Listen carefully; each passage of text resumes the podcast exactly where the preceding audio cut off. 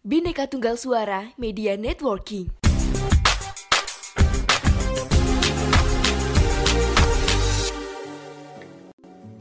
Assalamualaikum warahmatullahi wabarakatuh Halo teman-teman Bersama saya Elizabeth Mela Salah satu siswa SMA Negeri 1 Tentang Kali ini kita akan bahas tentang merdeka Apa sih merdeka menurutku? Sebelum menurutku nih Kita akan bahas merdeka menurut orang-orang dulu Kata merdeka ini sebenarnya diambil dari suatu kata berbahasa Sanskerta yaitu mahardika yang berarti kaya, sejahtera, dan kuat. Sedangkan dalam bahasa Indonesia, merdeka ini punya arti yang bermakna bebas atau tidak bergantung atau independen. Nah, kalau menurut Bramley nih, merdeka ini punya arti terbebas dari segala macam belenggu, aturan, dan kekuasaan dari pihak tertentu. Gimana-gimana, udah tahu kan? Nah, teman-teman tahu nggak Indonesia merdeka pada tahun berapa? Iya, tepat sekali.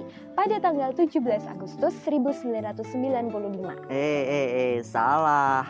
Yang benar itu, Indonesia merdeka pada tanggal 17 Agustus 1945. Kamu gimana sih? Indonesia merdeka aja lupa. Eh, salah ya? Ya udah deh. Eh, kenalan dulu dong, kok tiba-tiba nongol? Oh, iya, iya, iya, maaf, maaf.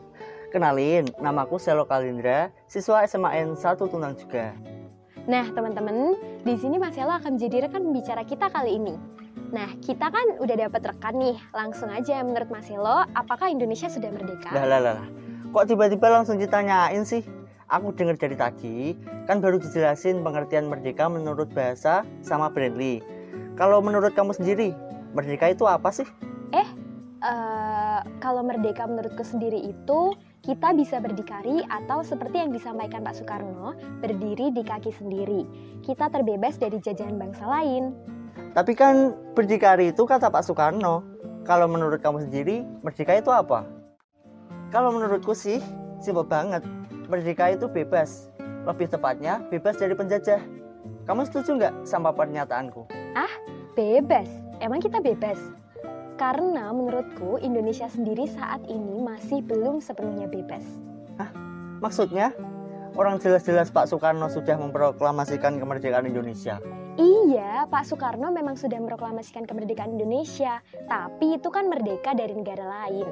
Nah, gimana kalau merdeka dari bangsa sendiri? Duh, otak nggak sampai. Maksud kamu Indonesia sedang jajah masyarakatnya sendiri, gitu? Ih, iya tahu. Emang kamu nggak pernah lihat berita di TV? Kayak contohnya kasus-kasus korupsi yang merebak di Indonesia, perpecahan antar golongan rakyat, dan masih banyak lagi. Bener juga, Indonesia kan sedang dijajah oleh kerakusan bangsa sendiri yang lebih mementingkan diri sendiri dan golongannya dibandingkan rakyat sendiri. Dan juga sekarang masih sering terjadi disintegrasi di berbagai daerah di Indonesia. Nah itu tahu, aku juga heran kok ada ya orang-orang egois kayak gitu.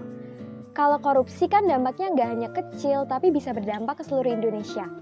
Sama kok bisa sih udah tahun 2022 gini, masih ada aja yang saling beda-bedakan ras, agama, suku. Padahal dahulu para pahlawan, mereka bersatu untuk memperjuangkan kemerdekaan Indonesia. Duh, ini kok pembahasannya jadi berbahaya gini ya? pendapatku sih kesadaran masing-masing ya.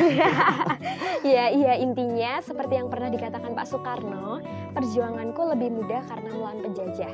Namun perjuangan kalian akan lebih sulit karena melawan bangsa sendiri. Ya gitu deh. Oke, kita bahas yang lain ya. Aku udah mulai takut nih bahas beginian. Eh, takut apaan mas? Takut tukang bakso. Yeah. enggak, enggak, enggak. Kita bahas ini aja deh. Merdeka dalam pendidikan. Langsung aja gimana? Uh, menurut kamu, apakah kurikulum merdeka itu memerdekakan para siswa? Oh, kurikulum merdeka? Aku sih nggak tahu ya, soalnya nggak ngerasain kurikulum merdeka.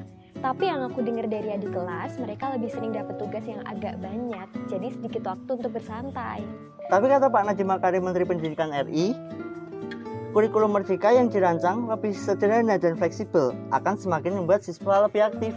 Nah, justru itu. Mereka yang tadinya lebih sering di rumah dan hanya mengerjakan tugas online nih, tiba-tiba mendapat kurikulum baru yang kebijakannya seperti itu, jadi agak memberatkan mereka. Oh, kayak kaget ya? Iya, kaget. Bener sih. Mungkin kurikulum merdeka merupakan langkah awal pendidikan di Indonesia untuk kembali bangkit dan lebih maju. Apa pun keputusan pemerintah, itu semua demi kebaikan pendidikan di Indonesia. Benar sekali. Semoga kurikulum Merdeka ini bisa berjalan dengan baik dan para siswa bisa mulai terbiasa nantinya. Oke oke, sudah ya pembahasan kita memang agak mengkritisi nih. Tapi seperti yang ada di subtema paling akhir, Merdeka untuk bersuara, kita di sini juga sedang mencoba untuk menyuarakan suara kita dan teman-teman. Betul nggak? Sebelum kita akhiri, pesan-kesan Mas Elo untuk kemerdekaan Indonesia itu apa sih, Mas? Eh, pesan-kesan menurut saya, Mhm. apa pun yang kita sampaikan, semoga menjadikan pencerahan untuk kita semua. Intinya, dirgahayu Republik Indonesia yang ke-77. Semoga semakin maju dan jaya. Asik. Ayo kita lanjutkan perjuangan para pahlawan yang telah gugur memperjuangkan kemerdekaan. Gantian kita yang mempertahankannya. Betul sekali, seperti kata Mbak Najwa Shihab, sebab kemerdekaan yang tak diperjuangkan tidak akan pernah dimenangkan. Asik. Saya Elizabeth Mela dan rekan saya Selo Kalindra. pamit undur diri. Wassalamualaikum warahmatullahi wabarakatuh. Sampai, Sampai jumpa. jumpa.